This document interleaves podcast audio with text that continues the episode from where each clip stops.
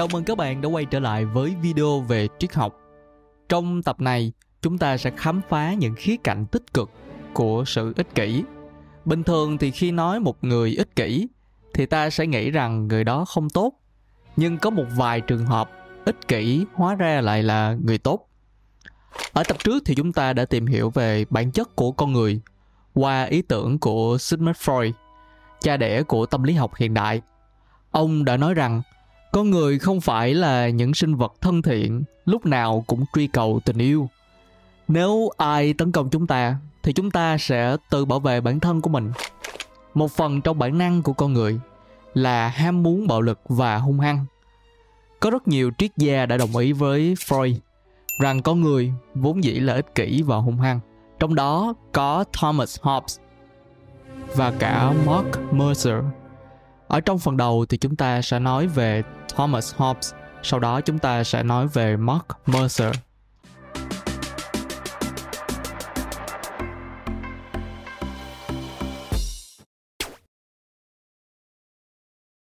Rất lâu trước khi mà Freud xuất hiện, nhà triết học Thomas Hobbes đã đưa ra quan điểm gọi là tâm lý vị kỷ.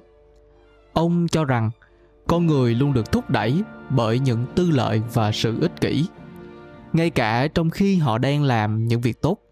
Hôm nay, tôi đang ngồi làm việc tại công ty. Một thông báo đột nhiên xuất hiện trên màn hình máy tính của tôi. Tôi mở ra xem và phát hiện ra đó là một thông báo từ ban giám đốc.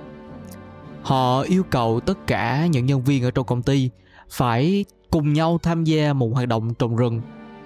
Theo đó đầu tháng sau, chúng tôi sẽ đến vườn bảo tồn quốc gia và tham gia vào công việc trồng cây. Mỗi người sẽ được giao một nhiệm vụ là trồng một cây con. Mọi thứ chỉ được chuẩn bị ở mức cơ bản, nên hầu như chúng tôi đều phải tự lo lấy hết. Dĩ nhiên, có nhiều người cảm thấy mệt mỏi vì phải lao động. Không phải vì họ lười, mà vì công việc văn phòng đòi hỏi quá ít vận động. Do đó họ cảm thấy mệt mỏi là điều hiển nhiên. Nếu bảo người lao động tay chân mà ngồi máy tính cả ngày, thì họ cũng sẽ buồn ngủ mà thôi. Số người còn lại thì rất là hào hứng. Ở trong đó có tôi. Bởi vì tôi nghĩ rằng đây là một công việc tốt trồng rừng là một công việc tốt cho môi trường và cộng đồng. Đây sẽ là công việc mà tôi sẽ tham gia. Công ty thông báo rằng đây là một hoạt động bắt buộc và trong tương lai mỗi năm chúng tôi sẽ đến thăm và chăm sóc cây của mình. Nếu mà chúng tôi vẫn còn làm việc ở trong công ty. Vì vậy, tôi đã quyết định tham gia. Tôi cảm thấy công việc của mình là vì mọi người. Nhưng mà chờ đã, liệu có thật sự là tôi làm việc này chỉ vì mọi người hay không? Hay xem xét sâu sắc hơn là bạn sẽ nhận ra tôi thật sự làm điều này cuối cùng là vì bản thân của tôi. Ban đầu tôi cảm thấy hạnh phúc, hài lòng và tự hào vì thực hiện một công việc tốt. Điều này giống như là cảm giác khi mà tôi mua vé số hay là giúp đỡ những đứa trẻ chưa đủ tuổi đi làm, hoặc khi tặng tiền cho những đứa trẻ đang ăn xin. Chúng ta thường cảm thấy hạnh phúc khi mà làm những điều tương tự như vậy. Có lẽ chúng ta tin rằng đó là những điều tốt đẹp mà ai cũng nên làm để giúp đỡ cho những người yếu thế hơn mình hay là trồng cây là vì xã hội và vì môi trường?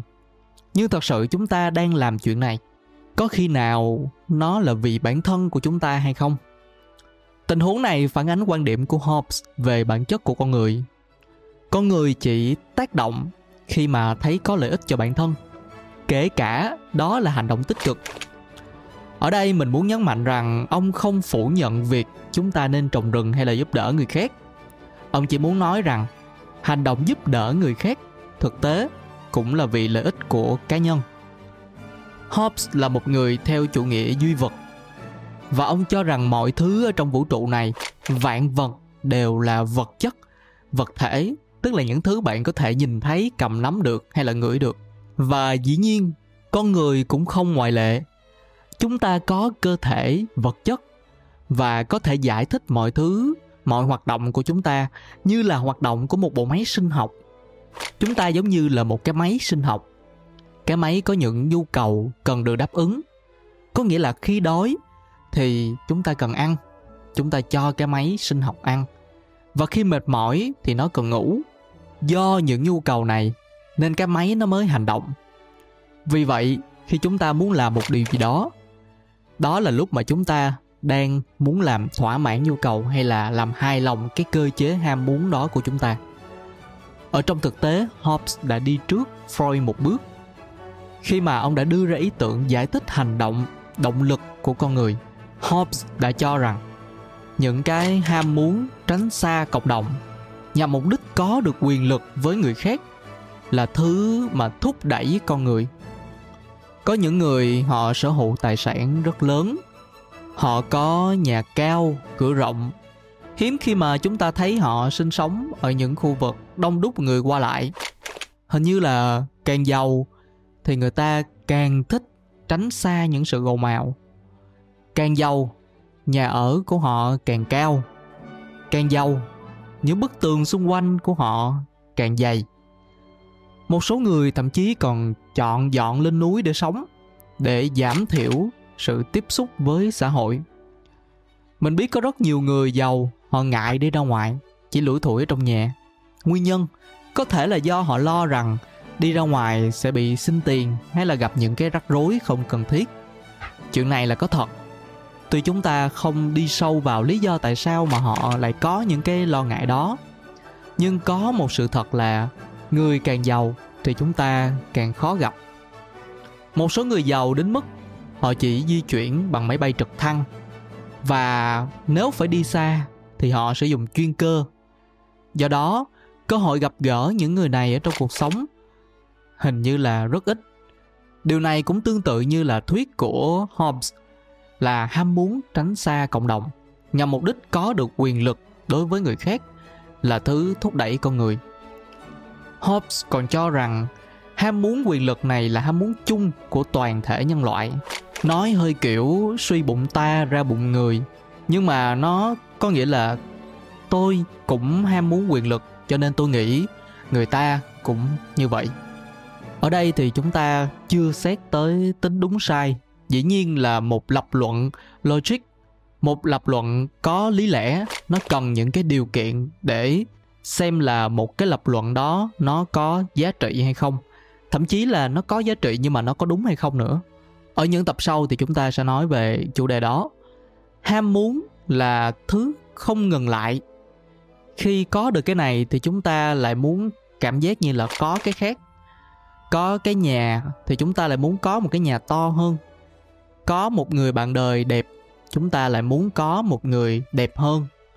Và chỉ khi nào chúng ta nằm xuống thì cái ham muốn này nó mới chấm dứt mình có thấy một câu nói vui ở trên mạng là mê trai thì đầu thai mới hết. Vậy thì ở trong cái trường hợp này, nó lại là hợp lý? Gần đây hơn thì chúng ta có một triết gia người canada có tên là mark mercer. Hiện giờ thì vị triết gia này vẫn còn sống. Ông có nói rằng, con người làm gì đi nữa thì cũng vì cái kết có lợi cho bản thân. Ở trong tiếng anh là self regarding ends vì sao có chữ cái kết? Một việc làm có thể mang tiếng là nhân danh cộng đồng. Nhưng mà nếu xem xét kỹ lưỡng hơn, sâu xa hơn, thì kết cục nó lại là vì cá nhân của mình. Mark có nói rằng, ai làm gì thì cũng đều có dụng ý. Dụng ý ở chỗ là suy cho cùng thì họ thấy có lợi cho bản thân của mình thì mới làm. Nếu không thấy có lợi thì họ sẽ không làm. Lợi ích có thể là niềm vui ở trong cuộc sống, sự hạnh phúc, hay là đạt được quyền lực, sở hữu được một thứ gì đó giá trị, được người khác tôn trọng, được tình yêu, tình thương, cảm thấy mình thật là một người tốt, nghĩ về những điều tốt đẹp cho bản thân, hay được người khác đánh giá cao mình và tránh những cái đau khổ. Nếu không có những cái thứ này ở phía cuối con đường thì con người ta sẽ không có hành động. Kể cả đó là những việc tốt. Mark mercer nói rằng, khi mà chúng ta làm một việc gì đó, thì hãy nhìn vào bên trong của chính chúng ta. Chúng ta sẽ luôn thấy có một cái kết có lợi cho bản thân. Chúng ta gửi dự án trước thời hạn để được sếp khen. Chúng ta trình bày một bài thuyết trình đẹp để khách hàng ưng mắt. Chúng ta giao hàng nhanh để khách hàng không phàn nàn. Chúng ta lái xe nhanh để kịp giờ tới công ty. Chúng ta giúp người bị tai nạn vì không muốn bản thân mình cảm thấy có tội lỗi bởi vì chỉ có mình mình ở đó thôi. Quá trình mà nhìn vào bên trong của chúng ta, mercer gọi nó là tự xem xét nội tâm. Tiếng anh là introspection. Sự xem xét nội tâm sẽ tiết lộ rằng bất cứ thứ gì chúng ta làm, chúng ta đều mong đợi nếu làm thành công, thì chúng ta sẽ có một cái kết có lợi cho bản thân. Ngược lại, chúng ta tự hỏi rằng, trước khi mà chúng ta thực hiện một hành động, nhưng sau đó chúng ta nhận ra là cái kết nó lại không có lợi cho mình, thì mình vẫn còn có muốn thực hiện nó hay không? Câu trả lời có lẽ là không. Chúng ta sẽ không mua vé số giúp đứa bé. Nếu mà sau khi chúng ta mua, chúng ta cảm thấy vẫn còn bị tội lỗi khi mà giúp đỡ người khác. Chúng ta hành động vì chúng ta luôn biết rằng có phần thưởng ở phía cuối con đường. Phần thưởng có thể là một niềm vui, một sự tự hào. Nếu mark mercer đúng, thì bản chất của con người có lẽ là ích kỷ. Vì con người làm gì đi nữa thì cũng mong kết quả là có lợi cho mình. Kể cả đó là việc giúp người. Bình thường thì khi chúng ta nghe từ ích kỷ, chúng ta cũng cảm thấy tiêu cực. Nhưng mà hôm nay chúng ta biết giúp người cũng có thể là ích kỷ, thì nó làm cho chúng ta có một cái góc nhìn khác. Vậy sự ích kỷ có tốt hay không? Mình sẽ để lại câu hỏi này để mỗi người chúng ta tự trả lời và thảo luận tiếp. Mercer cho rằng, để hiểu hành động của một người, chúng ta cần biết họ muốn gì. Nếu không biết họ muốn gì thì chúng ta không thể biết họ đang làm gì. Giống như là khi cảnh sát điều tra một vụ án, họ luôn tìm hiểu lợi ích mà thủ phạm có được khi gây án. Nếu thủ phạm không có lợi ích gì, không có lợi cho họ, thì không có lý do gì để họ có thể gây án. Cái từ mà người ta hay dùng đó là động cơ gây án.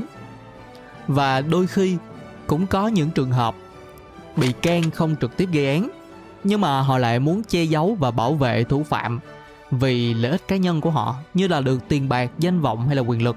Có những người họ uống rượu bia vào và sau đó gây tai nạn khi lái xe nhưng mà người kế bên lại nhận tội giùm, bởi vì muốn bảo vệ cho người kia. Thì bản thân cái người nhận tội, cái bị can đó, họ cũng là vì lợi ích cá nhân. Ở trong trường hợp này thì theo Mercer nó cũng chính xác. Mình phải nói là qua hai tập vừa rồi, chúng ta đã có rất là nhiều quan điểm giống nhau về bản chất của con người. Nó có phần hơi gây khó chịu cho người nghe, bởi vì mình thấy có những bình luận nói rằng những cái ý tưởng này nó là phiến diện thì chúng ta không nói tới chuyện đúng sai ở đây bởi vì những cái tập kế tiếp chúng ta sẽ còn nhiều quan điểm khác nữa. Nhưng mà rõ ràng những cái quan điểm này, nó gây khó chịu cho một số người. Quan điểm thứ nhất do Sigmund Freud đưa ra. Ông cho rằng bản chất của con người là hung hăng, là ích kỷ, là độc ác. Và Freud cho rằng con người sinh ra với những bản năng tự nhiên. Ở trong đó có bản năng là ích kỷ, bản năng hung hăng. Những bản năng này có thể dẫn tới những cái hành vi tiêu cực nếu mà không được kiểm soát quan điểm thứ hai của thomas hobbes. Ông cho rằng bản chất của con người là vật chất, là ích kỷ, là ham muốn, quyền lực đối với người khác.